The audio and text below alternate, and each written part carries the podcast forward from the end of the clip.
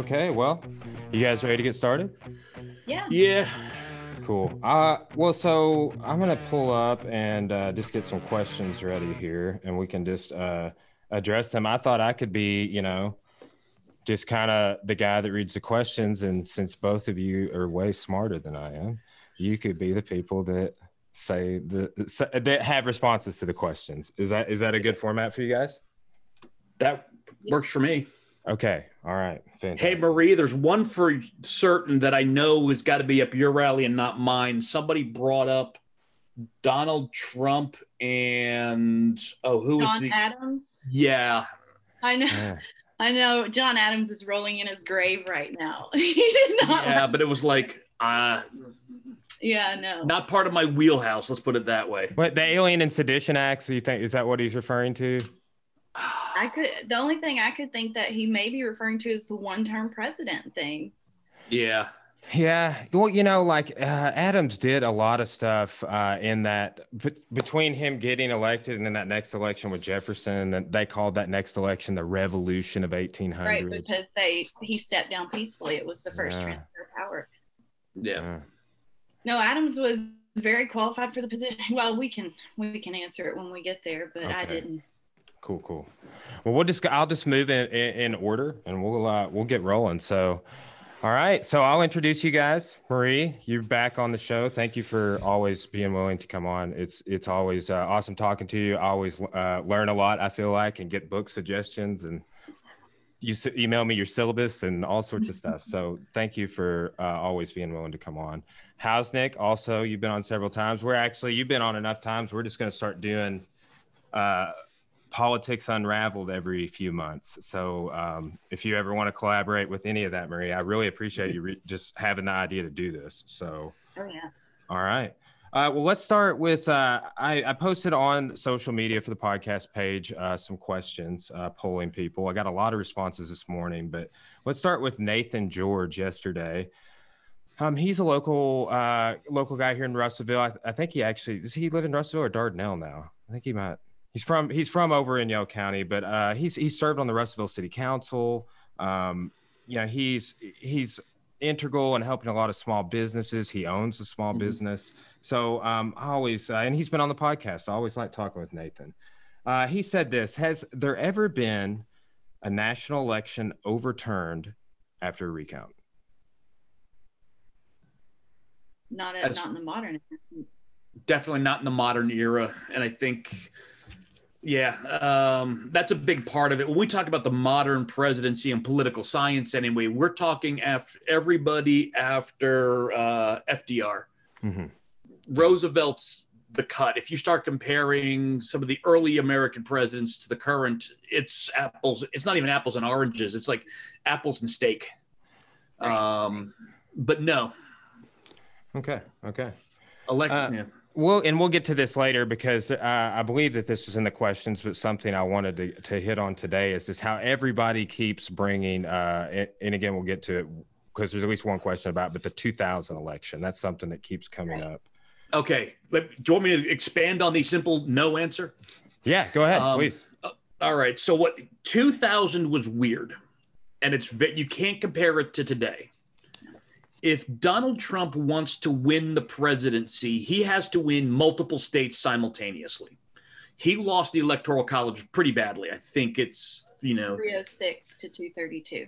Yes, he needs at least three states to go his way of all these lawsuits. Um, in ca- in the 2000 election, it was literally one state was the dividing line. It was Florida. Yeah, less Um, than so- like 500 votes, right? Um, 1500 or 5000 in a state with like I think it was seven or eight million votes cast. I mean, it was really, really, you know, one tenth of one percent. Um, but what happened in Florida, why it was so controversial? So they had.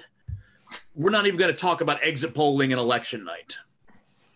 So they counted up all the votes the first time, and I think Bush won by like five thousand. Then they had their automatic recount triggered, which oh my, my camera, no touching the desk. Um, then cool. they had their automatic triggered recount.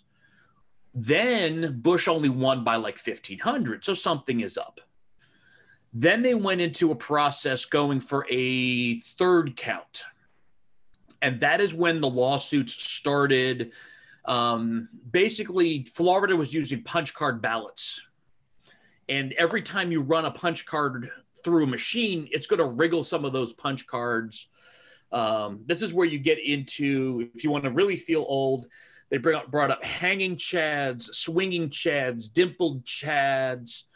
Um, but they were creating new election law after the election was over. That was the elemental problem of 2000.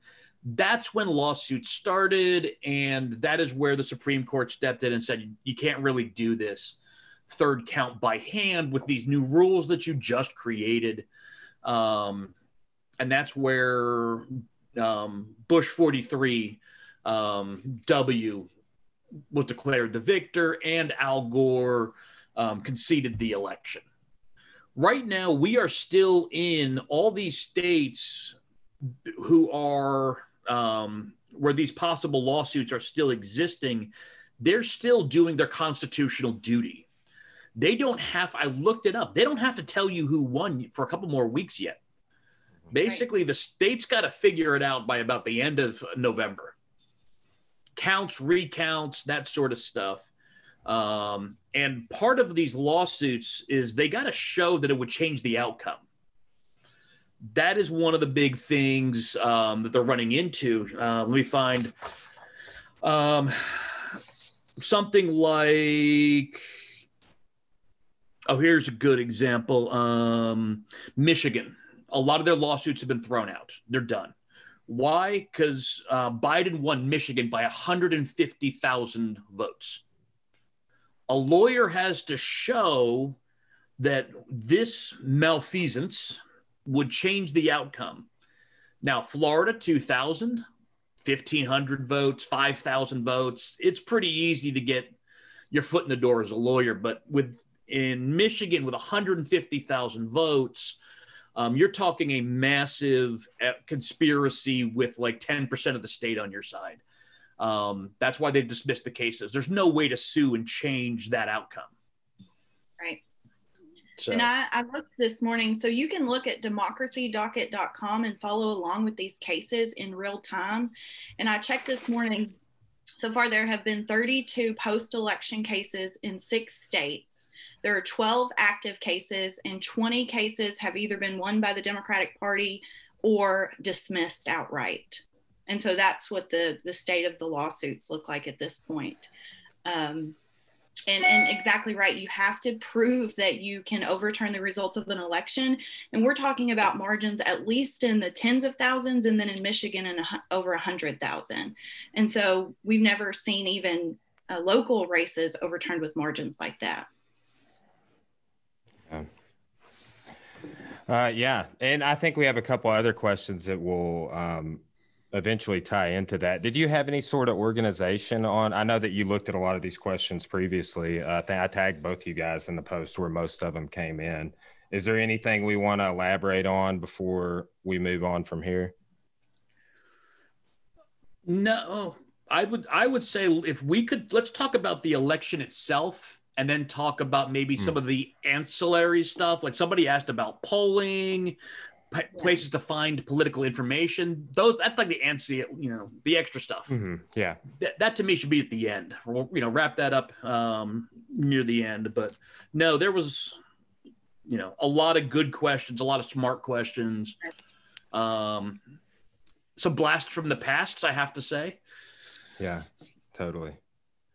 Um, one other thing Nathan was uh, inquiring about is, and I think he was joking, um, or I mean, maybe he wasn't, is he said, What's the over under on Pelosi being the next president? Yeah. Zero, I think. Yeah. I That's mean, why I was like, I guess a lot of things would have to happen before that that happen. I mean, she's still Speaker of the House. She's yeah. in line for the presidency, but there a lot of things would have to go wrong before that happened. Yeah. Yes. So not quite zero, but pretty close. She'd have to poison the president and vice president and get away with it. Maybe not her. she wouldn't no. have to do that, but I something mean, would have to happen. Yeah. Yeah, we're talking know, house. During a pandemic, I mean, yeah. weird, weirdest, weird stuff has happened all year. Um, and like, I mean, just I, I, saw this morning. I don't, I didn't look into it, but I saw some sort of article saying that 130 Secret Service people have COVID, or had, had her, it, maybe that maybe that was a stat that they had had COVID. It was something. Oh, I, I think currently are in quarantine. Wow, is what that article said. yeah. yeah. Wow, amazing. Uh, okay, so this one's from Evelyn. Uh, so, with everything that's happened in the last four years, with a president with no political background. Uh, my question is Will they start putting or adding stricter requirements on who can be the president? My other question is in uh, the Constitution. It states that there should be separation of church and state. So uh, we'll do the church and state one in a minute because a bunch of people commented underneath that one. So, uh, yeah, presidential requirements. What do you guys think about that? Well, historically, that's a slippery slope. Um, we have, I mean, we've had literacy tests at certain points in our, you know, to in order to register to vote, and that is used to discriminate against people of color. Yeah, um, that great was point. True Jim Crow South. So, I think that having that kind of, um, where do you draw the line? You know, when does it? Can it go too far? Absolutely. Is it a problem when people are elected to office who don't have political experience? It absolutely can be. Mm-hmm. Um, but I think that instituting some kind of test or some kind of rule is, it hasn't worked out before in American history. Mm-hmm. Yeah, I would agree with that. And part of the problem is like with requirements, you don't want political amateur night, but you also want to avoid um, pol- career politicians. You know, uh, your, the last topic was Nancy Pelosi. You know, both parties have them, but when you've been in the system for so long, everybody does kind of start thinking the same way. It is good. Um, the dog behind me is seeing something. Um, but uh, the the issue is you get kind of this group mindset, that group think you know, bringing in outsiders with new ideas can be really good, but if you wind up, um, it's trying to find a balance. You don't want complete and total political amateurs, but you don't want people so entrenched they've been doing the same thing for like 70 years. Um, and like uh, Marie said, it is a slippery slope when you start having litmus test requirements. Um, and that would be true of either political party. Right. What are what are the um, the current requirements? If you know them, and I can I can pull them up if not, but I know that there are you know age and what por- what part of geography you were born on and stuff like that requirements. But uh, you want to overview those? Yeah.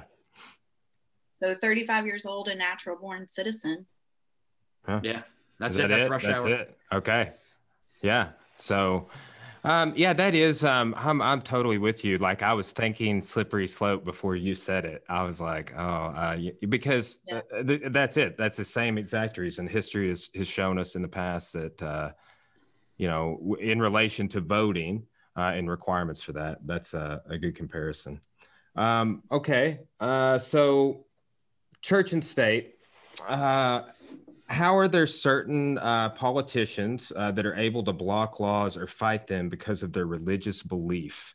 Um, isn't that blurring the line between church and state? Somebody went on to add, uh, just here in our local community, like uh, when we had the cannabis dispensary debate, it was a it was a it was a debate on zoning, and then at the meeting, uh, sort of religious views came up as the reason why the zoning permit was being denied. So um, she and I asked for some specific examples of what uh, she was referring to. She says abortions, uh, LBGTQ community, ro- uh, overturning Roe v. Wade, etc.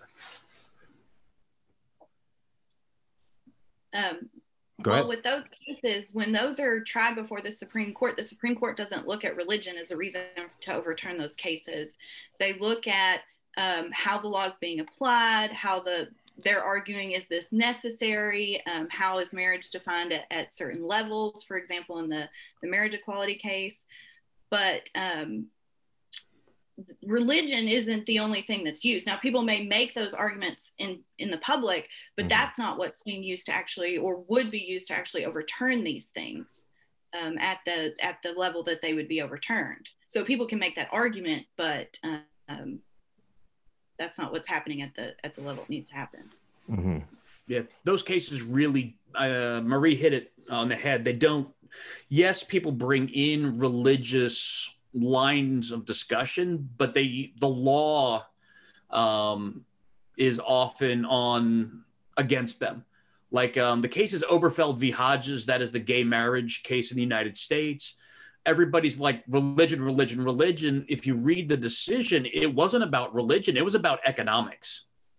Uh, basically, it said the U.S. law differentiating marriage economically disadvantaged same-sex couples you know you have to pay more in taxes you don't get all these financial benefits um, the religion angle doesn't play out um, and but i think the trouble is people will bring it into politics until the law until they're sued over it you know like the example you brought up is another good one you know once they found you know we're gonna we're gonna fight this all the way to the arkansas state supreme court and then you find out well, the law's not on your side. It's to cost you a $100,000. And because all of you spouted your religious views and not uh, position views, there's no way. I think it was the Russellville city attorney said, there's no way I can win this case. Mm-hmm. Yeah. Um, but it, but it was still about yes, they allowed religion to color it, but it became it was an economic argument. Um, you know, and religion and, obviously is used by politicians and by voters to, to, to gain voters. And that's been true um, throughout the history of this country. And I, I think that that is probably a lot of what spurned that question. If you think about the last year and photo opportunities um, that took place during the oh. protest in DC and just how much that uh, demographic was supporting um, the president. Right. And the moral majority and evangelical Christians have been an important part of conso- conservative voters since at least 1979 when the moral majority was formed. Um, and they just got more powerful during the 1980s. So um, they remain an, an, important voting bloc for conservative uh, Republican politicians. They remain, uh, they, they take on an advisory role to conservative presidents. But when it comes to the law, that's still um, separated. Yeah, one thing I was thinking as well is, I mean, I don't really. I look at religions and I say, okay, this religion has morals and ethics, and you know, let's let's see what they are, it, it, how present they are, what how they're dealing with certain things. But I, you know, in philosophy, you don't really look at you know i don't really equate i've had two ethics courses and 27 hours philosophy to undergraduate i did that's when i kind of stopped equating morals and ethics with religion. You know, right? I, so that's completely separate. Mm-hmm. Non-religious people are are and can be moral. Definitely, mm-hmm. you know, and I think too. Um, and there was a, a, Netflix thing that came out about this. I didn't finish watching it, but uh, you know, you see things like the uh, White House. I think it's the, the prayer breakfast that they have every year, and some things like that for that demographic. It, it really makes it seem like there might not be as much of a separation and uh, that I like I said I didn't finish what that I think that Netflix show is called The Family or something like that but it, it, went into some of the history of that and like the group that's behind leading it. And uh it, it was thought provoking and concerning to me uh, a bit but anyway. Uh, okay. Uh, we're to the John Adams Donald Trump. Uh, what are our similarities there for for Matt Frazier? Well, I, I would like to know where that question came from. I would like to know what uh, made him ask that question. But John Adams was um, a very intelligent, very educated uh, founder of this country, helped write the Constitution. He was only a one term president. So uh, maybe that's the, the similarity. But as far as that, no. John Adams was certainly not a populist of any kind. mm-hmm. um, which many people think Trump is. So, yeah, Yeah, and you were uh, you kind of hit on this, uh, and and I mentioned as well earlier before we started uh, recording is that um, there, you know, it's one term presidency, and there it, it, that eight election of 1800 is often termed, uh, at least it's actually more. It Thomas Jefferson is who named it. Yeah, it, it, he called it the revolution. He said it was the second yeah, American Revolution. Yeah. Yeah. That is a big deal. That is a big deal. So that's the first time in American history that we have a peaceful transfer of power. So before 1800, there were never really contested elections. And so Adams and Jefferson have gone through this terrible election in the election of 1800 they this is you know they both say if the other's elected this will be the end of the war the world in a way and the the new experiment will die well they come out of the election jefferson wins and what we see is that Adams hands over power peacefully. There's a peaceful transfer of power. So this is a real test of our Constitution, and we passed that test. And so I do think it's, I mean, it is a revolution of sorts. Mm-hmm. Um, so I do think that's an important election. But but that was a peaceful transfer of power. John Adams, mm-hmm. you know, conceded. So I don't know that uh, that election is important, but I don't think there's similarities there. Let let me tie that. Uh, go ahead, Housing. Go, ahead. I, um, I teach a lot of world politics, and that is one of the things you look for in a foreign country or any country uh, to call them truly democratic. When does somebody actually lose the uh, lose a free and fair election and peacefully hand over power? Um, there's a lot of countries which kind of sort of, um, if you squint one eye really hard, look democratic but until they are able to hand off power uh, peacefully, um, you really can't call them truly democratic. Not in the same way as you do in, say, you know, Western European, um, American democracy uh, models, for sure. Yeah. While while we're back in that era, even though um, we kind of also mentioned earlier, it, it's we're really looking for comparisons sort of post World War II, post FDR to present uh, for for it to be more relevant to the conversation. But we did have another question from. Well, I got one that might blow your mind. Go ahead. Should we compare Donald Trump to Jimmy Carter? What, yeah, go, hmm. go go on. What are you thinking? Hmm. Well, I think Donald Trump and Jimmy Carter, they're both one-term presidents. They're both in the modern era the one I think of is Jimmy Carter and Donald Trump both hit problems that other presidents didn't have to deal with in the same way, especially the economy. Jimmy Carter had problems, they called it stagflation. Normally, eh, unemployment and inflation move independently, of, or um, let me get it right again. They move in certain ways. Um, because of oil shocks and stuff like that, um, Jimmy Carter faced them both moving against him, basically. Unemployment goes up, inflation generally doesn't. Um, and as in a lot of American politics, if you want to get reelected, it's the economy, stupid, is sort of the refrain you get. Um, and, you know, I mean, COVID 19 was definitely an economic problem for, you know, Trump's reelection campaign. You know, the economy, you had, you know, people out of work, um, you know, for the entire year if we're, you know, January 2020, if you're just looking at his economic record, Trump's in a pretty good place. You know, so I think there's a good paper for somebody. I want you to compare the presidency of uh, Jimmy Carter versus Donald J. Trump. Really makes them, everybody's head spins. Yeah, yeah. You want to add anything to that, Marie? I, I agree that that would be an interesting. Uh, That's a cool topic. You just you don't think about that because the men themselves are so different. Um, but uh, yeah, if you look at the economic problems they both dealt with, mm-hmm. I think Carter would have been too, too honest with the public, where we had the opposite problem in this election cycle, where we were kept there was information kept from us, and maybe Carter gave too much and Trump didn't give enough. But that's yeah, that's an interesting question. Okay, so uh, this one, and they they threw a couple of questions out here uh, all at once, but it's really um, this last question sort of ties into the, the previous one we did. Uh, why do we have a two party system? How do John McCain and Donald Trump end up in the same primary or Joe Biden and Kamala Harris in the same party? Didn't George Washington warn us about the power of political parties? Yeah, and I saw you answered part of this question on uh, Facebook talking about Washington absolutely did warn mm. of political parties and factionalism because he saw that develop in his own cabinet and he saw some of that play out in the press at the time as well.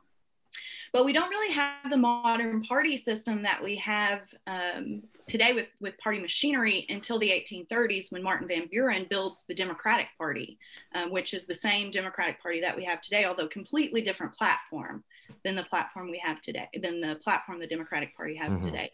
So it's at that point where you have this idea that you need two legitimate political parties um, to oppose one another in elections, and that develops the second party or the, the two party system that we know today in the 1830s. So the, the country is not born with that, certainly, with, with the idea of political parties, although there is factionalism mm-hmm. um, around the founding. And then, so that's how we get the, the two party system what was the the other part of that question? Um, let's see. Um, they were, I guess, like, um, how do John McCain and Donald Trump end up in the same okay. primary, or Biden and Harris in the same party?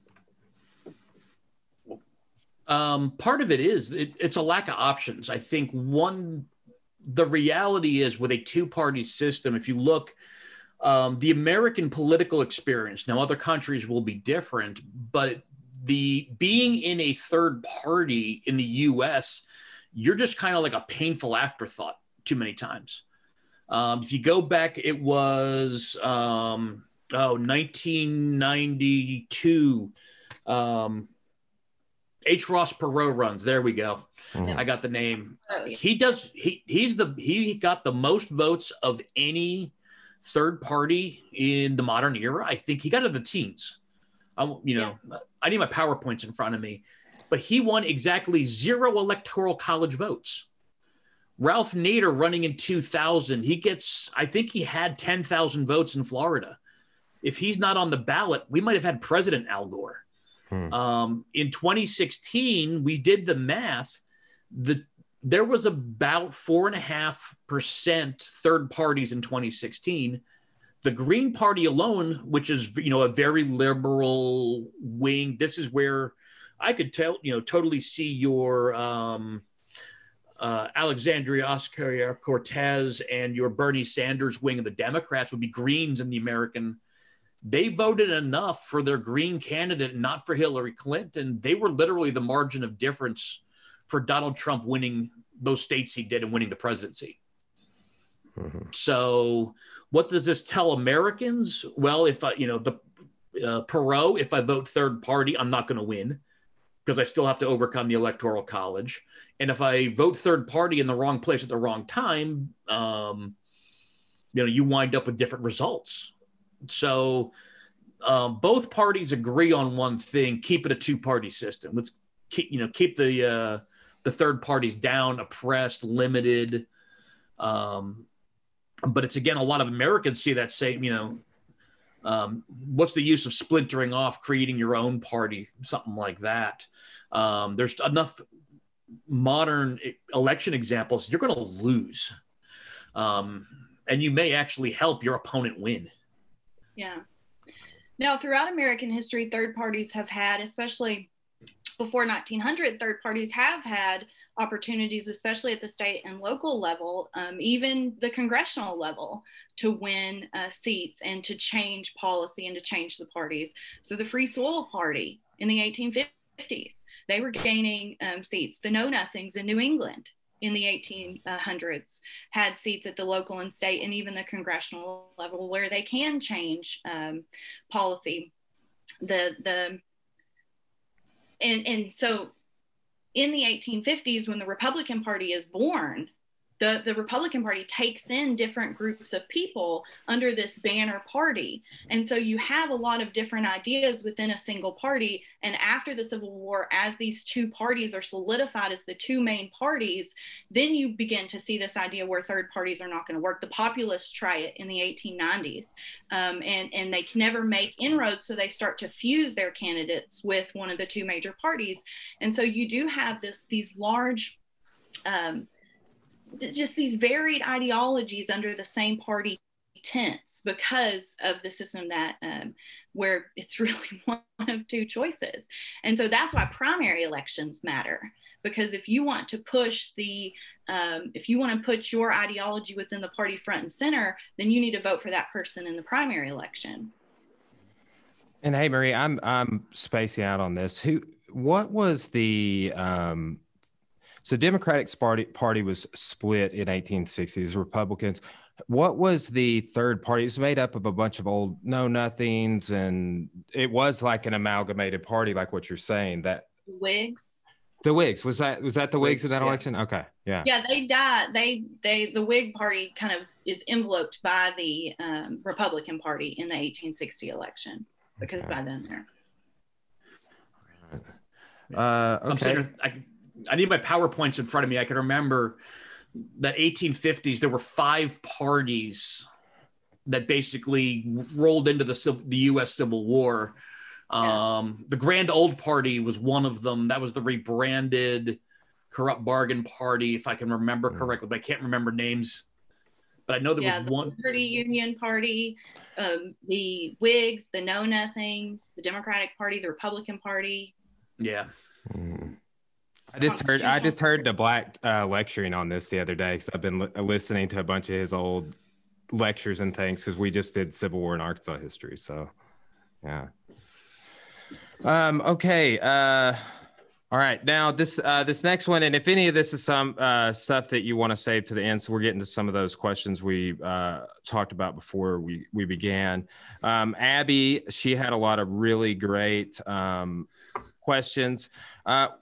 And and these are things that too like I, have chased down some of these by state. And um, i will say this i've done podcasts where i was like still trying to figure things out before this that uh, that i will probably publish after this. So um, but it has been like i've been hours trying to chase down some of these things myself. So i'm interested to hear your take. Uh, what are the lawsuits filed by the trump administration Many of them have been tossed out. I think uh, 12 or something today I saw. Uh, and can that change the overall outcome of the election? So again, you can follow along with these lawsuits live at democracydocket.com. Okay. Um, so if you know this can change, this will change after this podcast is over. So democracydocket.com, and you can follow along with all of this. So um, there are 32. There were 32 cases in six states. 12 there are only 12 active cases at this point. Okay okay that's what um, and there are 20 cases that have been thrown out or ruled in favor of the democratic oh. party. Yeah and these are a wide range of of issues that are um, that these these cases cover a wide range of issues. Some mm are quite on democracy docket you can read some of the affidavits in the cases and um, it's fun yeah. it's fun. You want to add anything to that, Chris?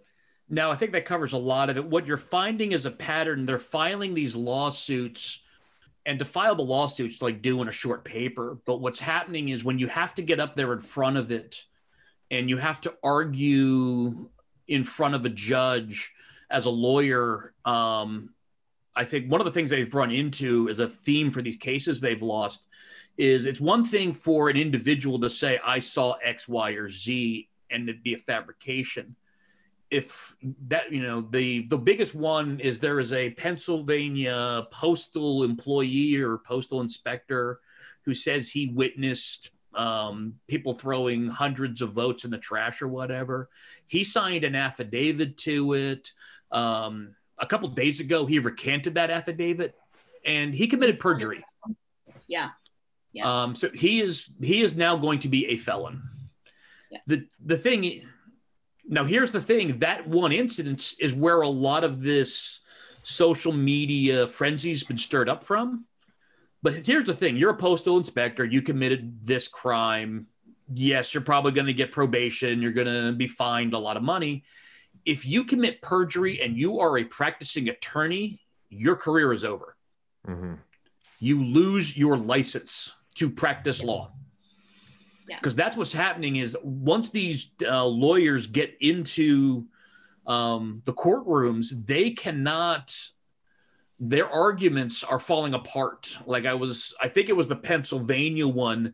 Um, you know, they'd argued that no, there was no, um, there were, you know, the affidavit said there was no Republicans anywhere in the counting locations, and the um, I forget what the weird euphemism was. I can see Marie smiling, so I think she's run across it. Like, uh, no, there was a non-zero number of Republicans present. Yes, yes, a non-zero number. Yes, and it was like, you know, it's one of those things. The lawyers they have to have. We are an evidence-based legal system, and just you know the act putting out the accusation and affidavit um, is only the start of the process. But you've got to be able to show real evidence and real harm, and that's where it's falling apart. Um, that's where you're basically, you know, one for 20 and you're betting 5%. Um, and that's where a lot of these cases, I think over the next week, you're going to see it. I would not be surprised if it might be like 30 and two. Yeah. And it'll run its legal course. Yeah. So one thing I kept uh, kept running into in just trying to break it down uh, in some of these states uh, that everyone is bringing up, um, and just seeing seeing what was being said and seeing what the issues were. Um, and this, I think, will tie into uh, our next question. Well, about um, just like overall um, how elections are handled, right? So uh, let's see. So one, or the state laws varying, causing any of this confusion. That's what I'm thinking, right? And that's what I'm running across. Well, you guys, uh, could you say anything on that? Well, each that- state is responsible for how it conducts its own elections. Okay. So each state law is different. So my students have asked about this all week this week. Why is um, why did it take Florida um, no time at all? Like we knew the results in Florida on election night. Why do we still not know all of the results in Pennsylvania, which was earlier this week? And my answer is that Florida, because of what happened in 2000, changed the way it counts votes. And so they were counting their mail in ballots as they came in so they could dump all of those votes on election night. Pennsylvania, you had two options of how to vote in Pennsylvania. You could either vote same day in person or you could do a mail in ballot. They didn't have in person early voting the way we have here. And so when those mail and, and the um, Pennsylvania state legislature, which is run has a, a, Republican majority, passed a law that said that those mail-in ballots could not be counted until election day. So you have millions of mail-in ballots, and you cannot start counting those until election day itself. So obviously, that's going to take some time. And so that's one of the reasons that, and Americans don't know that because why would most Americans need to know that election? I mean, it's different state to state um, it, it, would certainly have helped in this instance, but most Americans don't know that. So it looks suspicious. It looks um, confusing, but it's just state to state. Mm-hmm. Yeah. And a good example to that's exactly right. And a good example for a state that got a, for some reason nobody complained about was North Carolina. Right, right. North North Carolina has a huge military population, so they're getting votes from across literally the globe. Right. But as basically, I think they, I don't even know if they have certified their election. Um, everybody's assuming Donald Trump has won, but they're they're counting votes slower than uh, Nevada was, and yeah. um, it's it is a state by state to really understand a presidential election. You got to get off the national stage. You got to really get nerdy and dig into all 50 states and figure out, you know, what goes on within them, whether it is who won, who lost, how they count votes, voting procedures, etc. Right. And North Carolina is a great example because they allow mail in ballots within nine days after the election.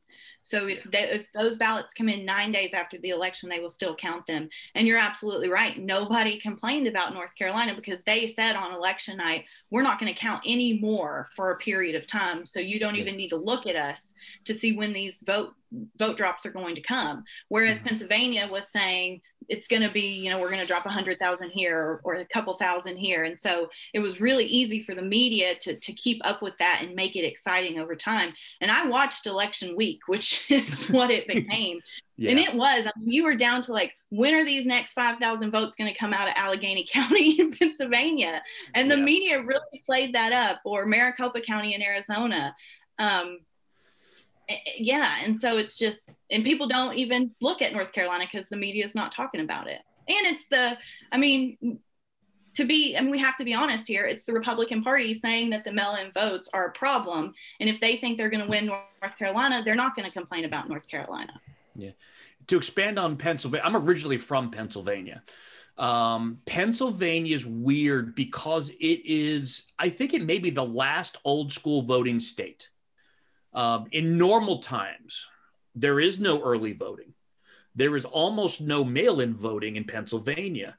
Um, you know, so almost everything is done election day, and that is, you know, for a normal election and then you know practice, fine, great. Um, but what happened with COVID, they had to they basically made up a lot of rules. You know, I forget what ridiculous number of mail-in votes. I mean, there was um, millions of votes um, that were suddenly cast um, through the mail, and they just, you know, uh, we joked about it. They're the student. When's your paper due? 8 p.m. Tuesday. I'm going to start Wednesday morning on you know yeah, the second yeah. half of it.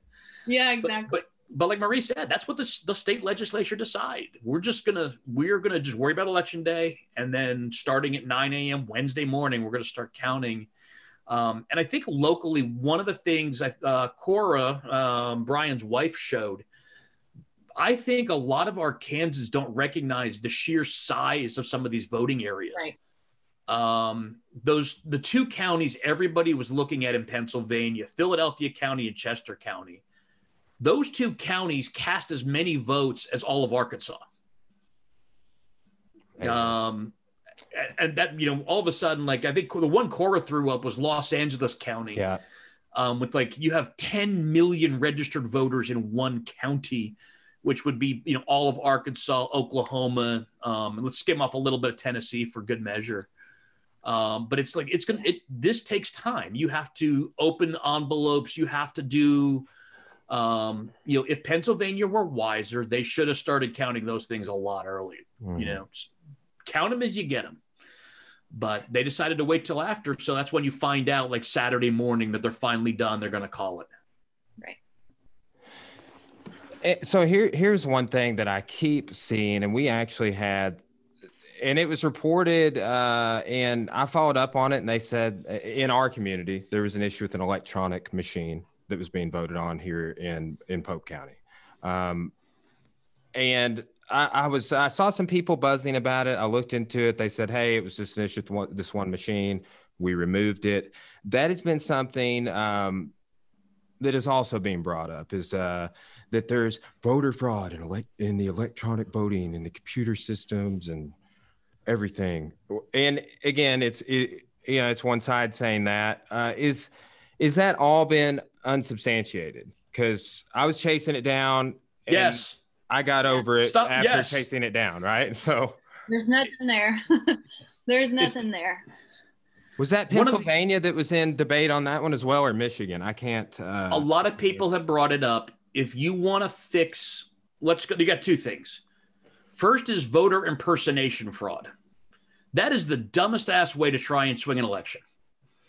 Um, because I put it to you this way, I, McMillan helped me out with this a little bit. Do you realize how many felonies you got to commit to make that actually work?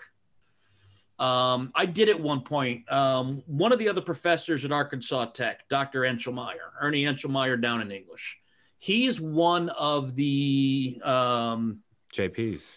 Yeah. Um, good guy. When he won his race, he won it by like 25 votes to get elected. And I use that as a case to get, in order to fix the election so he loses, I would need to commit like 52 or 53 different felonies. Because um, one, you got to you start with you got to break into the county courthouse and you got to steal the voter records. You need them all. I need to find people who are registered to vote, who never show up to vote, and probably never will. Then I need to make, let's see, if I need 25 people, I need 25 fake IDs. So I need to forge 25 Arkansas driver's licenses. Um, that will cost you money too. What is the going rate for a fake ID? If you want an awkward question, ask your students that. so, all right, now I've made 25 fake IDs for 25 people. I hand those people those IDs, they go to vote. They're impersonating somebody else. They're going to have to know the information on it. They're going to have to remember the information and not get caught. So, at every step and every one of those is a felony you know, it's like a D class felony. It's lower. It's not violent, but it's like to fix a um, justice of the peace election, I need to commit 52 felonies for one of 15 seats in Pope County elections. Right. Right. That's the dumbest thing I have ever heard. That's like the worst Ocean's Ele- you know movie ever. But now right. try you can't do that on a statewide basis. It just a conspiracy of a 100,000 people, it's just not going to work. Um, now, the voting machines, this is why voting machines, it's even a local decision. Um, elections are local. The federal government, somebody brought it up. Will we ever have federal run elections? No. The state puts out, the federal government puts out guidelines. Like after 2000, they said electronic voting, please. Um, the state will put out guidelines, but at the end of the day, it's up to your local elections. Um, your county will figure it out. Um, and I will say Pope County it worked really well. They had a lot of people. It was safe, plexiglass galore. Um, but like you said, it's like every think about how many hundreds of thousands of voting machines there are out there. Um, one may malfunction someday. And this is why it's actually good to have early voting. If you know your voting machine breaks the you know or malfunctions the Tuesday before, you can pull it out, you can get it fixed. You know, control alt delete the voting machine, whatever you need to do, but you don't have that Pennsylvania approach where you're the whole state's going to punch 5 million people through their voting places in one day.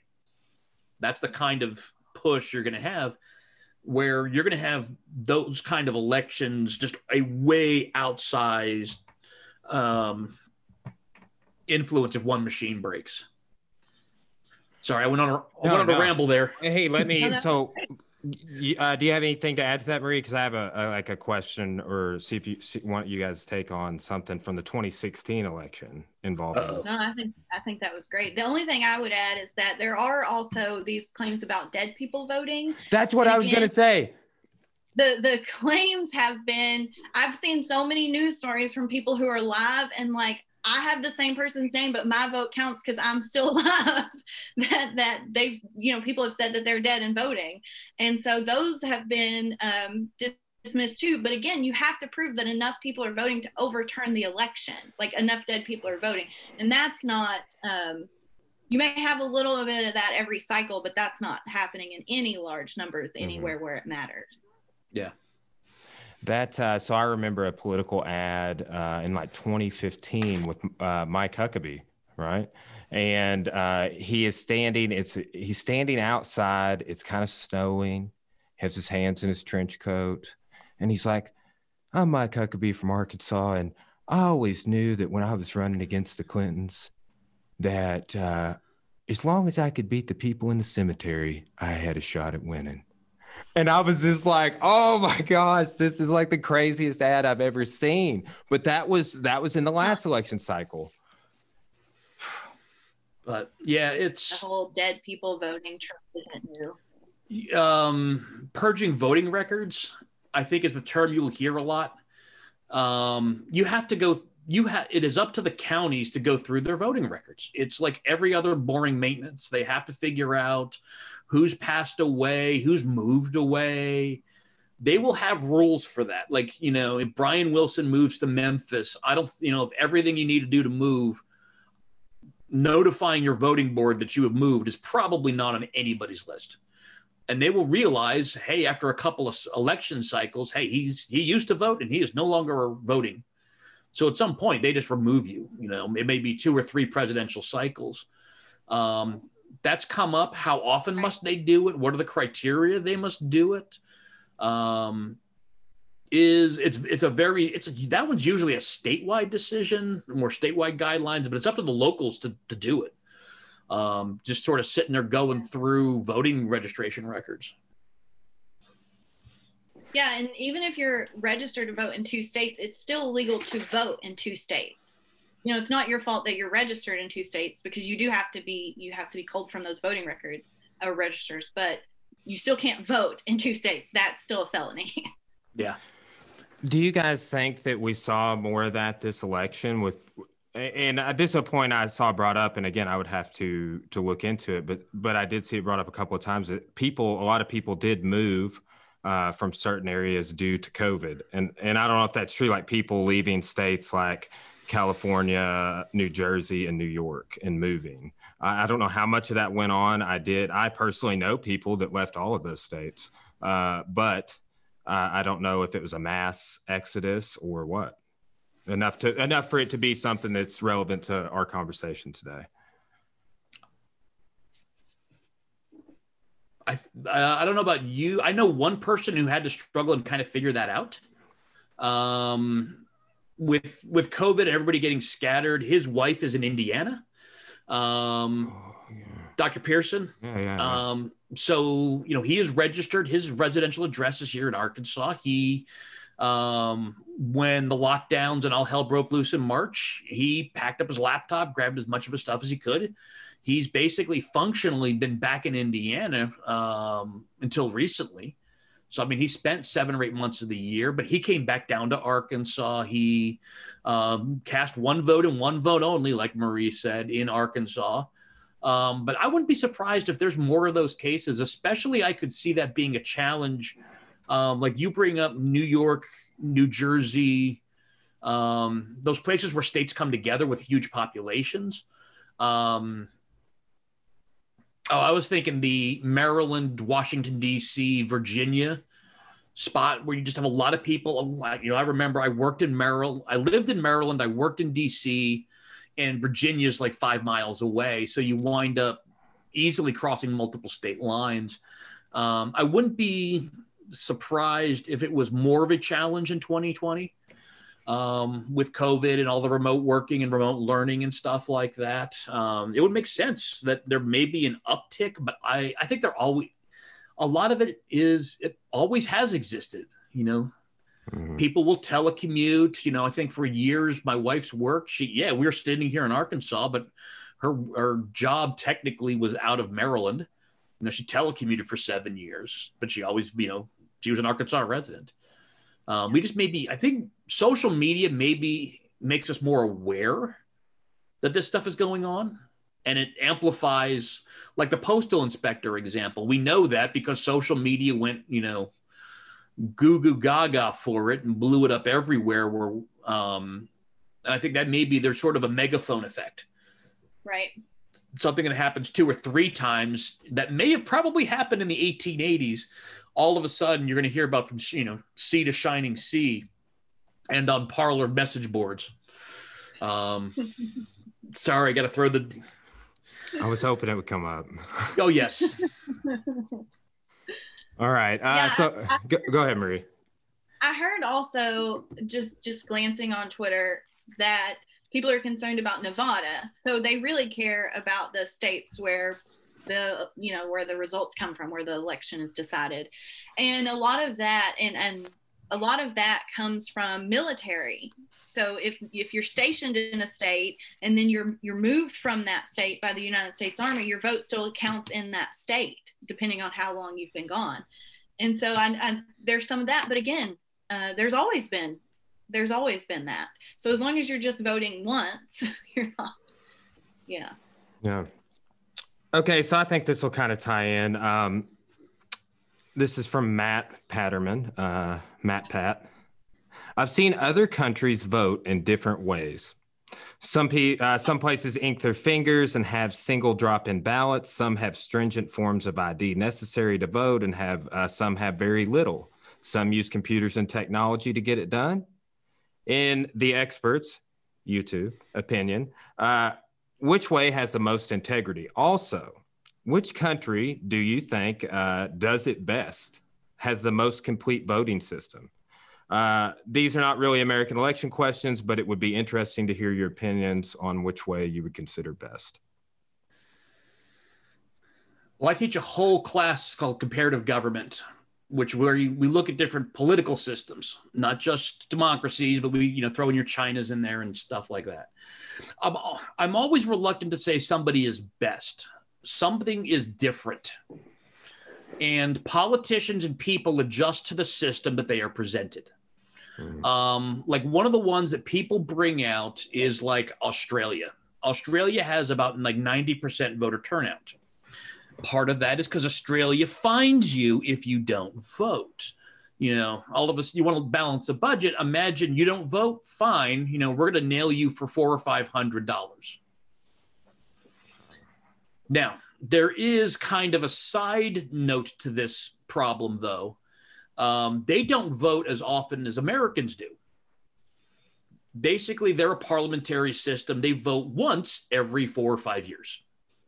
Um, it's not like, you know, I joke about it. If you live in Arkansas, you, I think my record, I've voted five times in one calendar year. You know, vote in a primary, vote in a primary runoff, vote in a general. Um, there was a special election for school board, and this just this year we had a special election for a one cent ta- tax. They, you know, you could find people if you vote just, you know, once every four years. Um, now, I will say electronic voting is almost global standard. Um, they've been running electronic voting in places like Brazil, um, India, you know, for uh, Western Europe for decades. Um, and it's, it's the same thing. You're going, it's technology based. Um, if you have early voting and you have time to diagnose problems, um, you can resolve a lot of it. So, you know, there's no single, we've got what we've got. And part of it, you know, I think as, you know, you two historians would realize is we are different in some ways. You know, fit, we're huge um, geographically you know, if you were trying to run a national election uh, on a country as large as the United States, it gets really difficult fast. You have to delegate responsibility. You have to delegate authority to the 50 states. Mm-hmm. Um, that's why you know all 50 states use electronic voting of some form. Some have melt. You know, Arkansas's got a lot of backups. Other states may not have as many, but they do have some kind. But um, you know, a lot of these countries who have better turnout and more universal laws and stuff like that are smaller countries. You know, think I'm thinking like England. Um, you get, um, you know, it's a country give or take the size of Florida or the size of California. Um, they're going to have very. It's, it's easy for them to say everybody uses the same rule set. Whereas you know the U.S having the same thing work for like a North Dakota election that does a Florida election um, would just be really difficult. Different volumes of you know voters and polling places and stuff like that. Um, you know, I will say one of the things that's interesting about this election is we may have finally broken our turn our, our political turnout funk. Um, as passionate as people have been about politics for the last you know since the millennia since 2000 we were always stuck at like you know 59% turnout 60% turnout. Um, i looked it up yesterday. We probably broke 67% turnout. You know absolutely like crushing old records of how many people showed up to actually cast votes. And that was you know it's still counting you know that those california counties are still figuring out how many people voted and totaling them up but um yeah you yeah. know, I think it's always about trying to improve the system, make it a little better, a little accurate, a little more, you know, a little faster. And like, you know, Marie brought up, different states are going to have different um, things they got to figure out. North Carolina has to figure out military voting, and I, uh, Texas, California have to deal with that as well. Um, you know, Alaska. I'm trying to think. Alaska and Oregon use heavily. They've all, done all their elections through the mail. Um, because you know Alaska, yeah, it's Alaska. Yeah. Um, so it'll be in, if you really want an interesting question is what will the 2024 election look like mm-hmm. when we don't have COVID, when we've expanded the availability of voting? Um, how much of that will stay? Will you get more early voting? Will you get more um, permissible absentee votes. That's what you know. To a political scientist, that's what we're you know sort of nerding out about next. Is that you know it, they made it easier to vote because of the pandemic in 2020 in all, like basically every state. Um, and hey, all of a sudden turnout jumps by six, mm. seven, eight percent. Um, you know, we joke about you got to find silver linings. That's a pretty good silver lining. You know, the question will be, will that stay for 2024 uh, and beyond? Do you think there's things? Uh, I mean, this is this is kind of thought provoking. But do you think there's things that we can do for the future to increase voter turnout? Like not necessarily fine people four or five hundred dollars, but it does seem like uh, that is something that's been that's come up. Is uh, I've heard people pushing for like, hey, you turn 18, you're automatically registered to vote. You don't have to go through anything. Uh, and you know, one of these questions we already really addressed it. I feel like was talking about uniform election laws or federal run elections. What about like a uniform system of you are registered to vote because you're a citizen? There's no uh, process or mail in or you're just automatically registered. Would that would that answer any questions? What are you, you guys' thoughts on that? Marie? do you want to answer that from the political scientist? Um, well, I was going to let you go first because I just rambled for a while. Okay. Um, yeah, I think that same day voter registration, pouring money into making elections easier, um, having expanded mail in ballots. I mean, obviously, if people, if, if voting is more accessible, people, more people are going to vote. I mean, even during a pandemic, you have this this drastic increase in voter turnout, and that's in a large part due to the fact that you had more mail-in voting, that it was more accessible for people, and and same day registration is important. Um, just even just informing voters about when's the last day to register here's the different ways you can vote um, pouring money into those kind of campaigns would be important um, so there are lots of things that that we can continue to do, and that activists have been doing for years and years to make uh, more people turn out. But I think that the the mail-in voting thing is probably the the biggest, and making it more accessible. Mm-hmm. But the voting, the turnout excites me as a political historian too, because I'm going to be able to use all that data that you put into to, to different ways that I can actually use it for my research later. Um, so I'm excited about having all this data from this massive turnout too. Nice. Yeah. All right. Um, do you want to add anything to that housing before we move on? Uh, no, I think that covers it. You know, like uh, Ray said, a lot of the the early voting, mail-in voting. I mean, that's what a lot. There's this is not a new thing. They've been trying to get voter turnout up since the 70s. You know, when they lower the voting age from 21 to 18 you know that should help turnout but we've been stuck in this kind of 59 and 60% funk for years um, and all of a sudden with everything we did this year it just seems we've broken out of that um, but it's again it's like what lessons will we continue to carry forward of that from now on will be interesting right all right next this is from uh, megan ford I think uh, perhaps a friend of yours. All right. Um, how can we, Arkansans, help or get involved in the Georgia Senate runoff race? So I am. Um, this is very exciting. We're about to see the most expensive Senate race in U.S. history. Billion, at least a billion dollars, are going to pour into Georgia for this Senate race because the control of the Senate hinges on this election in Georgia. Um, and so there are lots of different ways you can get involved. I don't know how you can get involved if you're a Republican and want to help the Republicans win this election.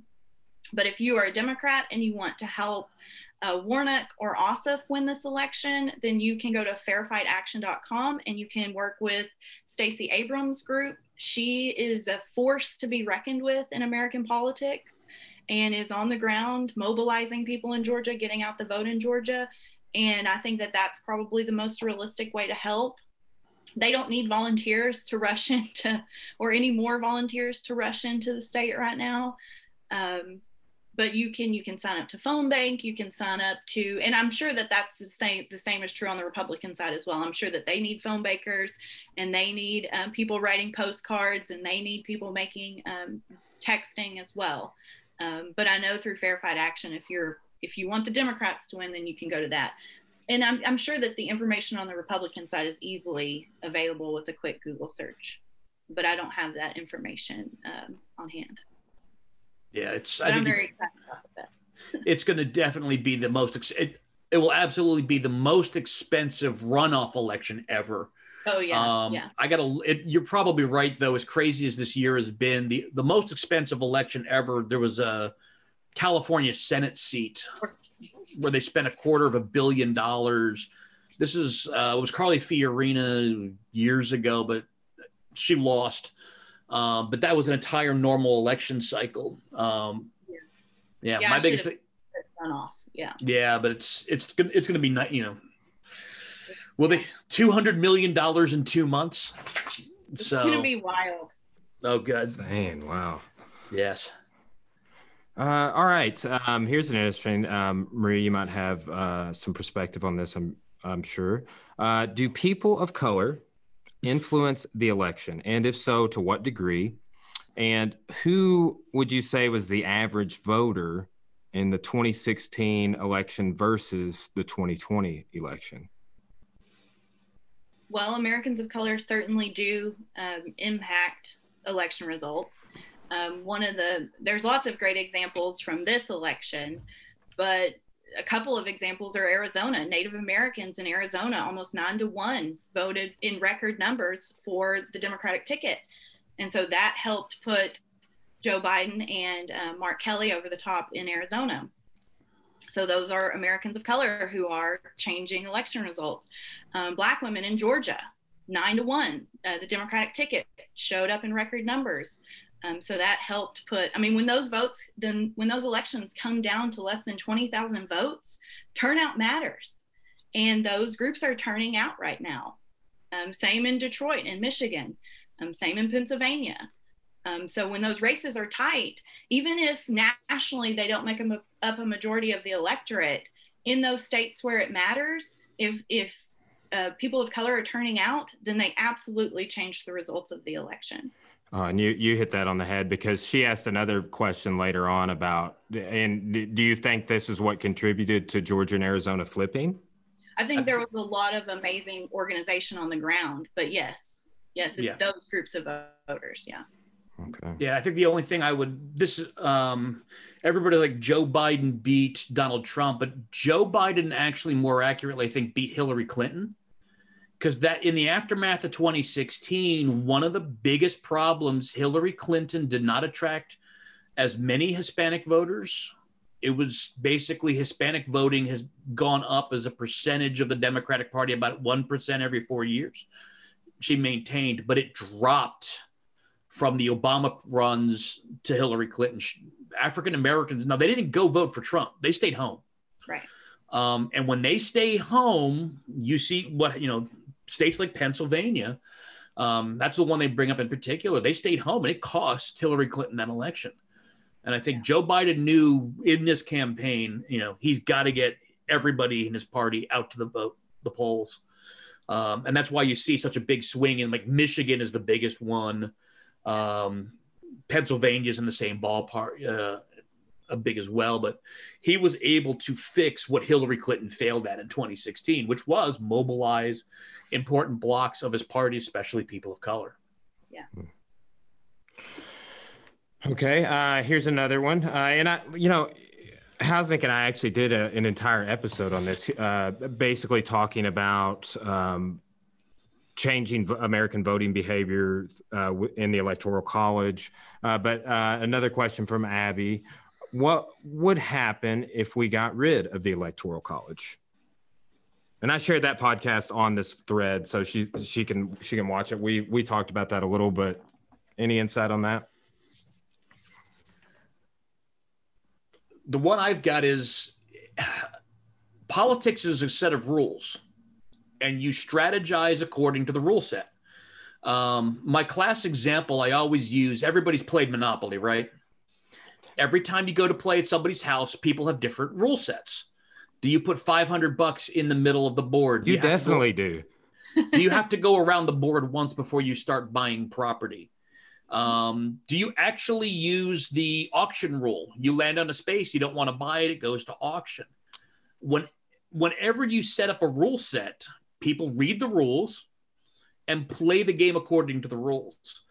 I don't know if you would get a better or worse or different result, but you would have a different kind of campaign. Right. You know, the big one is because every single vote matters everywhere. Um, in Arkansas, we didn't, as we got a lot of campaign commercials, but we didn't get as many as the swing states. You know, my my parents and my in-laws are all from Pennsylvania, and they have had Joe Biden and Donald Trump commercials on the air for six straight months, every commercial break. Um, yeah, but you know, we only get them nationally if you're watching something. If you went to a nationwide popular vote, every vote for everywhere would matter. So you would have to have things like the Trump campaign would have had a campaign in, in California. You know, it would have made sense to put in more money there. And likewise, the you know the Biden campaign would have had to spend money in um, Alabama, Mississippi, because if they can up the votes there, they get more popular votes. Um, but the campaigns would tailor strategies to this. You know, um, as I said, monopoly is the one everybody knows. You see this in sports. You know, um, different jujitsu rule sets. This is legal. That's legal. This is you know people are going to read the rules and they're going to play the game according to the rule set. So there's no such thing as fair or unfair because you change your mindset, you change your strategy. Um, but to get rid of the electoral college also requires a constitutional amendment, and I think uh, Marie could say how rarely that has happened yes. after the Bill of Rights. Yes. Yes. yeah. Yeah. You're absolutely right that um, we don't know what would happen because it's it's a completely it would be a completely different campaign. The political landscape would look completely differently. Um, okay, uh, another question here, uh, and Marie and I have talked about this um, uh, in the past. I th- you know, it, at least in passing, and it's a fascinating topic.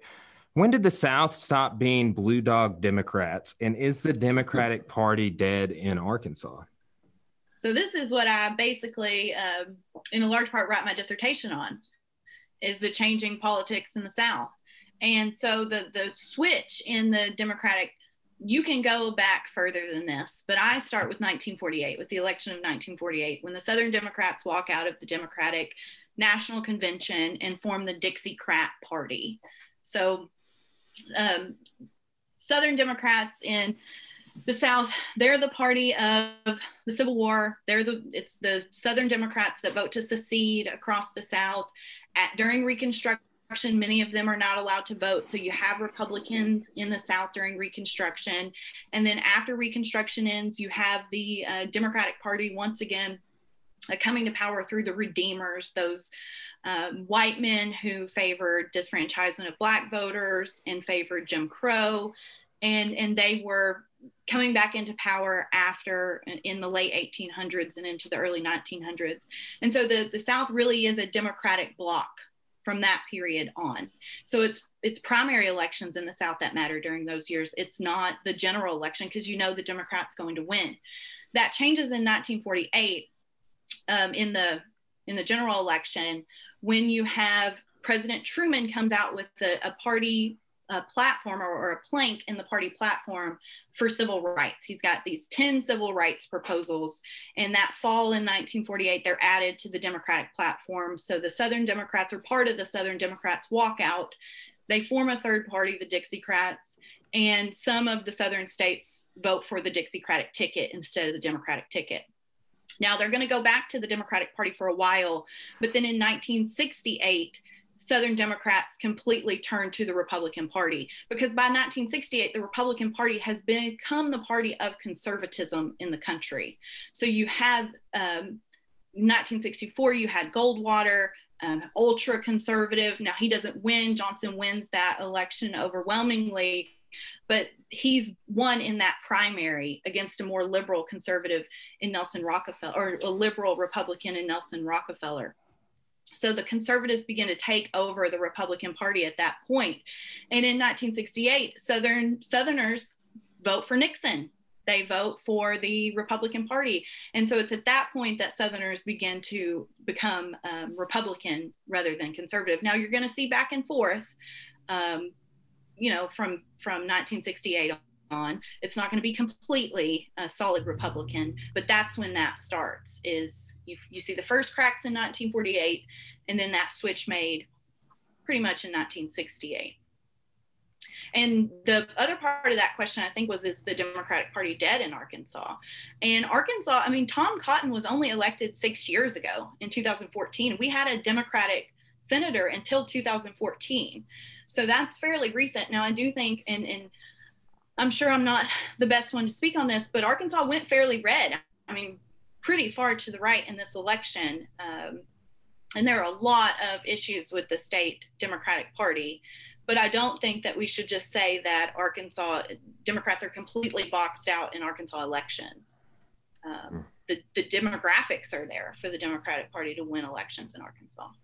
Yeah, I, everything we call uh, in political science we call it Southern realignment, but it's yeah. a lot of the electoral. When we talk about national trends, you've got this election that blows the old system out of the water, and you get a new one.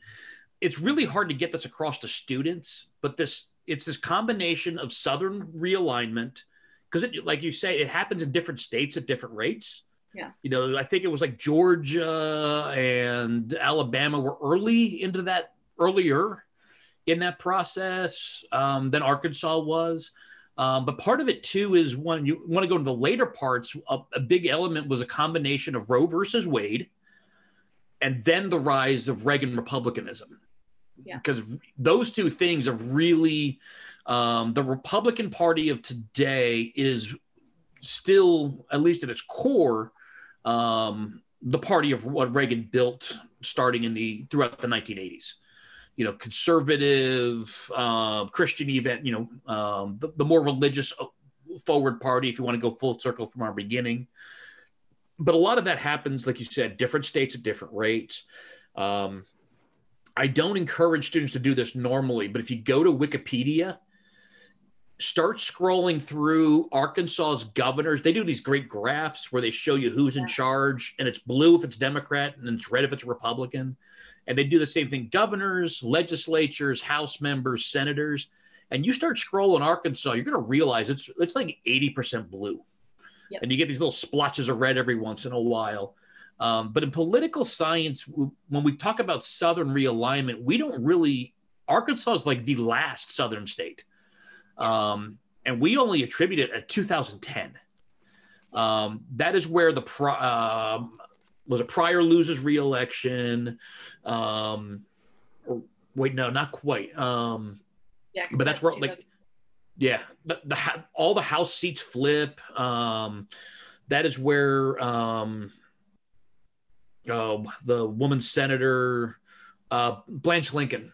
That's where she loses in her uh, reelection campaign. Just right across the board, this all these Democratic races in Arkansas, so they just became Republican um, and staunchly Republican. Now, part of it is I think the Democrats are in trouble because part of what has happened, this is where you brought up Stacey Abrams is like the Democratic darling. She has done what Democrats needed to do, and it's organize. She is a genius.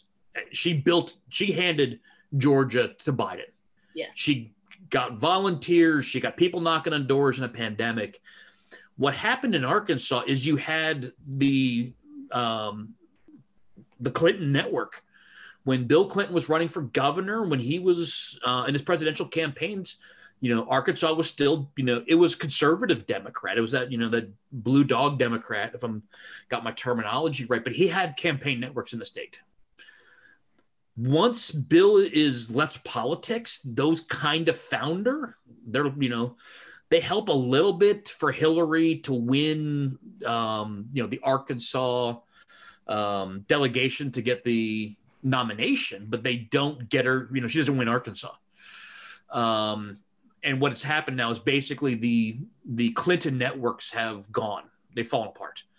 Um, and libertarians and um, Democrats are trying to build these networks. Um, now, some places they're easier to build than others. Like you're seeing a lot of like that second congressional district, that Pulaski County. It's it's close together. It's urban. It's easier to build up. Um, Northwest Arkansas, like you say, you've got some of those networks. For the Democrats, it's down in the Delta, down in Southeast Arkansas. They've got a pretty good stronghold in the African American communities down there. But if you want to win in Arkansas, you're gonna need the whole state, um, and that's that is part of the problem. You don't have those networks. Um, I think, you know, Democrats right now could make it closer than it really is. You know, I think Tom Cotton won, but he ran against a libertarian, not a Democrat. He won two thirds, you know, 60s, I think 66, 33, you know, two thirds, one third. Um, but the, the Republicans in Arkansas have a great network built. Um, you're gonna, if you want to, you know, if you want to beat that network, you got to build your own. Um, and I think that's the problem you're running into for Democrats. And but it's it's not sexy work. It's not flamboyant work. It's grinding out, finding people in every county who's going to go knock on doors, who's going to get, you know, yelled at and stuff thrown in him, him or her, and it's just. But it's it's what wins elections. You know, that's part of. Um, I will say I've been reading a lot about Stacey Abrams, and she was grinding at this for like 18 months. Yeah. I'll, oh yeah. Um, you know, I think uh, Brian can point to it. Americans tend to be um, impatient. I want it now, just like our election results. And but she put in 18 months of hard work getting people registered, getting them through the primaries, getting them to the polls. You need that same kind of organizational effort in Arkansas because there are populations who are unrepresented. Um, you know, in here in Russellville, Dardanelle, there's massive Hispanic populations. Um, we don't see them running for city councils. We don't see them mentioned at all. Um, there is a lot of people out there who are just kind of sitting by the wayside. But if you want to bring them into politics, whether it's local or state, you got to start getting out there, knocking on doors, you know, going to those, um, you know, parts of town that you may not be familiar with, um, and really start putting in that kind of time and effort. And you know, for whatever reason, to this point, the Democrats in Arkansas just haven't put in the time, the money, the effort. Um, besides that second congressional district around Little Rock. Yeah. So, do you want to add anything to that, Marie? Uh, no, I think that I think that covered okay. it. Cool. So we got uh, two more questions, a couple of minutes left. Um, is the current administration stopping the transfer of power and if so, how dangerous can that be? Well, first of all, he doesn't have to concede. There's nothing in the Constitution that says concession is necessary for the transfer of power. There are things that the current administration are doing to block the transfer of classified information and office space and money to the Biden uh, transition team, um, which can uh, can be a detriment. In the 9/11 report, they cited the a shorter transition period for the Bush uh, Bush 43 to, to come into office as one of the reasons, which one of, of many, many, many reasons uh, for the 9 11 terror attacks. And so, if you look at that information, then yeah, that could be a detriment in slowing down this process. But the Biden team has said explicitly that they are moving forward. Um, Joe Biden doesn't need a tour of the White House. He doesn't need, I mean, he's got that down. He's got really experienced people in positions of power that are ready to go on day one. Um, I think it's a detriment, but I think it absolutely could be worse. And the concession is not necessary. Yeah. I think the, the formal process will be forced open December 1st. Because part of it is basically, I think only like half a dozen states have certified their elections. Hmm. What the official there's a there's an office whose name I can't remember at this point. They're the ones who determine whether or not to engage in this transition. Um, and they base their decision off of the official certified elections. The minute you have 270 electoral college votes certified for Joe Biden, they open the doors. So I wouldn't be surprised if it's either right before Thanksgiving or at latest the Monday after Thanksgiving, where all this sort of him and Han ends, um, where people start to be legally, you know, you start to get all the whatever cooperation is available. Um, that's a whole nother animal to discuss on another podcast. You know, we, you're, I think one of the things about the Trump administration is there's a lot of acting people. Yeah. Acting, like right now, there's an acting secretary of defense. Um, that makes transitioning a little bit weird, um, to put it mildly. He's President Trump's been hard on his bureaucrats. I think is a, a, a good as, assessment. Um, and there's just not a lot of people to to transition from and to. So I think that's going to be one of the things going forward. But I think you still got about two more weeks. So as a glance at my calendar, um, he's not obstructing anything legally yet. But the minute you have 270 certified Biden electoral college votes, they're going to have to open up. They're going to have to work, or that's where you start getting into um, the intentional destruction um, you know the intentional infliction of national security crises. And yeah marie got the big one. They study a lot of this for 2000 and that was just because the election mucked it up. You know you're sitting around waiting for recounts and all that sort of stuff. Um, it, it definitely creates a lot of problems. Yeah. Um, last question here and i think we've hit on most of this and i will say for people that are listening to this that posed questions and, and like the more local audience some of the questions I felt like we addressed um, already. We didn't go uh, we didn't go back into them, right? Uh, but uh, here's one we've at least hit on some of this. What's the actual prevalence of election fraud in U.S. elections in general, and why the red to blue shift between election day and when mail slash absentee ballots were counted, and why is such a uh, and why such a partisan break with these ballots this cycle?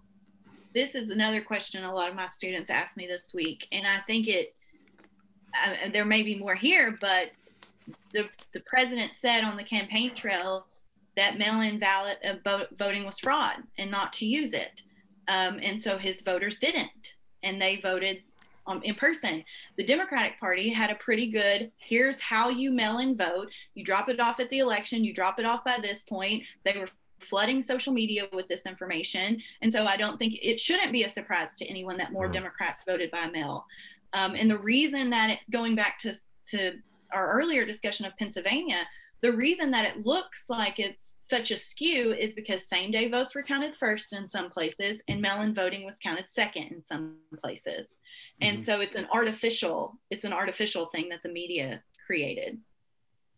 Yeah. Yeah, that's that. I, I even saw a meme alluding to that. They're yeah. uh, yeah, these this whole base did not was encouraged to not do this. Right, and so yeah. they didn't. They didn't do it. Now they showed up in record numbers. I mean, they their turnout was huge, just like the Democratic Party's turnout was huge. But um, they turned they went in person. They didn't vote by mail because the leader of their party said not to. Yeah, mm-hmm. he. I, you would say that um, this is going to be one of the things that political science talks about is that as good as Donald Trump's turnout was, he probably still depressed it even some more. Yeah. Um, and I would, spe- you know, think like Georgia, he probably cost himself the race because he says, "Well, this is fraudulent, you know, this is fake." Um, so he, you know, all it takes is you know five thousand people to go, "Oh yeah, I'm gonna you know follow this presidential tweet tweet and not show you know, um, not gonna mail my ballot in," and it cost him a state yeah. it would have been a closer race. And um, Republican operatives were warning about this, Florida had a whole campaign telling its people to vote in, by mail because it has such an older population. And so my in laws are in South Florida and they were told to vote by mail over and over and over again because you don't want to depress turnout. So he was warned that this mm-hmm. would depress turnout. Um, but and he, he won also, Florida. He won right, Florida right. cleanly. You know, for, uh, right. Florida got it right and you know a reasonable amount of time. You know, when Florida man cannot make uh, be made fun of, something's up. So, yeah. yeah, they learned a big lesson from 2000. And if you want to know more about Florida, you re- listen to the recent History Unraveled episode with Dr. Totten, Eric Totten. Yeah. Uh, yeah, he he went into uh, his research at St. Augustine, which I thought was awesome. Yeah. Um, all right. Well, you guys have anything further to add? Closing comments? I think uh, we had a lot of great questions. I, I, was really happy. That was a great idea to to throw that out there, Hausneck. And I was trying to pump it over the last couple of days, get just to get. I mean, that's everyday people that we know that have questions, and oh, yeah. um, I thought that was super informative. Well, I think they go just uh, best places to find info. I always look multiple places. Um, I'll admit it. On election night, I uh, was I had Fox News in my browser in the back. Um, because if Fox News tells Donald Trump you lost, you lost. Sorry. Um, you know, it's one of those things like, yeah, does the, does the media have bias? Yeah, sure. Uh, but you can use that bias to your advantage when, you know, your own party tells your candidate you lost. Um, somebody also brought up polling if you want to go deep dive and lose yourself for a couple of weeks, my favorite polling website's a guy by the name of uh, Nate Silver, 538.com. Yeah. This is that's all he does is polling. He is a stats nerd, um, but he's one of the most accurate guys. He talks about the he goes into the science behind it, the figuring out what's going on, and you know the polls were accurate enough this time around. Yeah, they're never perfect um, but polls also are the most inaccurate when you need them the most. You know, if you got a 50 50 race, um, they're going to struggle to tell you who's going to win. You know, if you're getting blown out of the water, yeah, you don't really need a poll to say, yeah, you're going to get five votes and your mom's one of them. um, when you get you know, lose four million to five, but um, he he covers a lot of it. Uh, that to me, in the last, I'd say three or four weeks, was sort of standard they do a nice little podcast. They got their round tables and stuff like that. They'll explain what they're, you know, you'll understand sampling and all that kind of good stuff. They really get under the hood so you, un, you understand it better in a way that most people can under uh, grasp. Yes, the 538 podcast is excellent. Yeah. Um, and the the latest podcast where he talks about the how the polls weren't that wrong and and he creates a forecast of all he averages all of the polls. But one thing i found interesting about the polling is that biden's internal polling was not that off. He knew where the race would come down to. He was in pennsylvania a lot the last week or so of the election and he knew it was going to be close. He knew it would come down to mail-in ballots. So his internal polls were not as off as the the public national polls. And and you're right the national polls weren't yeah, okay, a, there's an outlier here or there that says Wisconsin is up by Biden's up by 17 points, but that's an outlier. That's not an average of all the polls. Um, the the news sources question I thought was really great, and just to to hit on that a little bit, I think people today are confused you don't have to like the news. I saw all these people, fans of Fox News, who are leaving Fox News. You don't have to be a fan of your news. The news isn't there to entertain you, it's there to give you information. And so I think people think that when they disagree with the news, that somehow it's bias. Um, but that's not how news works. That's not how facts work. Mm-hmm. So you can be a fan of an opinion host, um, but that's opinion the editorial side of things are different than the news side of things. Mm-hmm. and so like the new york editorial board is different than or the new york times editorial board is different than the new york times news page. And so I, I do think there's a lot of media illiteracy and i think that that's probably a whole other podcast that you should probably think about. Um, but one of the, those two things really strike me is all the fans of fox news that i'm seeing lately who are leaving. You don't have to mm-hmm. be a fan of your news. Well i think that, that's true that's absolutely true. What you brought up for all news sources, most of what you see, whether it's CNN, whether it's Fox, you're not actually watching a news broadcast. You you are watching the opinion pages right. come to life. Right. Um, you know, go watch. I don't know if they still do. There used to be CNN headline news. Yeah. Um, every 30 minutes, it's almost the same thing. They just cycle through it. That was what real news looks like. Right. And you get only these little, like this one hour here or 30 minutes there in your major. It's effectively, it's talk shows, it's opinions. Right. Um, when there's a panel, that's a talk show. Yes. Those are, those are pundits who are giving you their opinion, which I find interesting and I love listening to them. But I understand, you know, that that's not blanket news. Like get your news from AP or Reuters or Axios, the news side of those um, sites. But I think you were exactly right, though, Marie. Not enough people know that diff- they don't know and right. can't differentiate that. It's clear in newspapers. Right. You know, when you hit the opinion page, but there should be almost like a tag somewhere on the screen um, although it'd be up all the time somewhere. This is the opinion page of you know CNN or whomever it might be. Well, it sounds like we might have ourselves some future politics unraveled episodes. uh, again, it's been a great idea uh, for Marie, and anytime either of you, uh, uh Hausnick had the idea to do the electoral podcast uh, podcast. Uh, electoral college podcast last time. So you guys hit me up anytime you want to do it again. It's it's been awesome. Well, if they ever figured out what the casino is going on around here, I mean, hey, we made it nine, almost hundred minutes without the bringing up the casinos in Pope County. Come on, or the one cent sales tax. Yeah, yeah. well, right on. Well, thanks, guys. Um, I'll tag you and share it over when I get this uploaded. I'm gonna try and get it uploaded and get it out kind of quickly, just because I'm excited about it. So, uh, to, you know, tomorrow or the next day is my plan. So, Sweet. all right. Thanks, guys. We'll talk to you later. Thank you. Thanks. Bye. See you. See ya.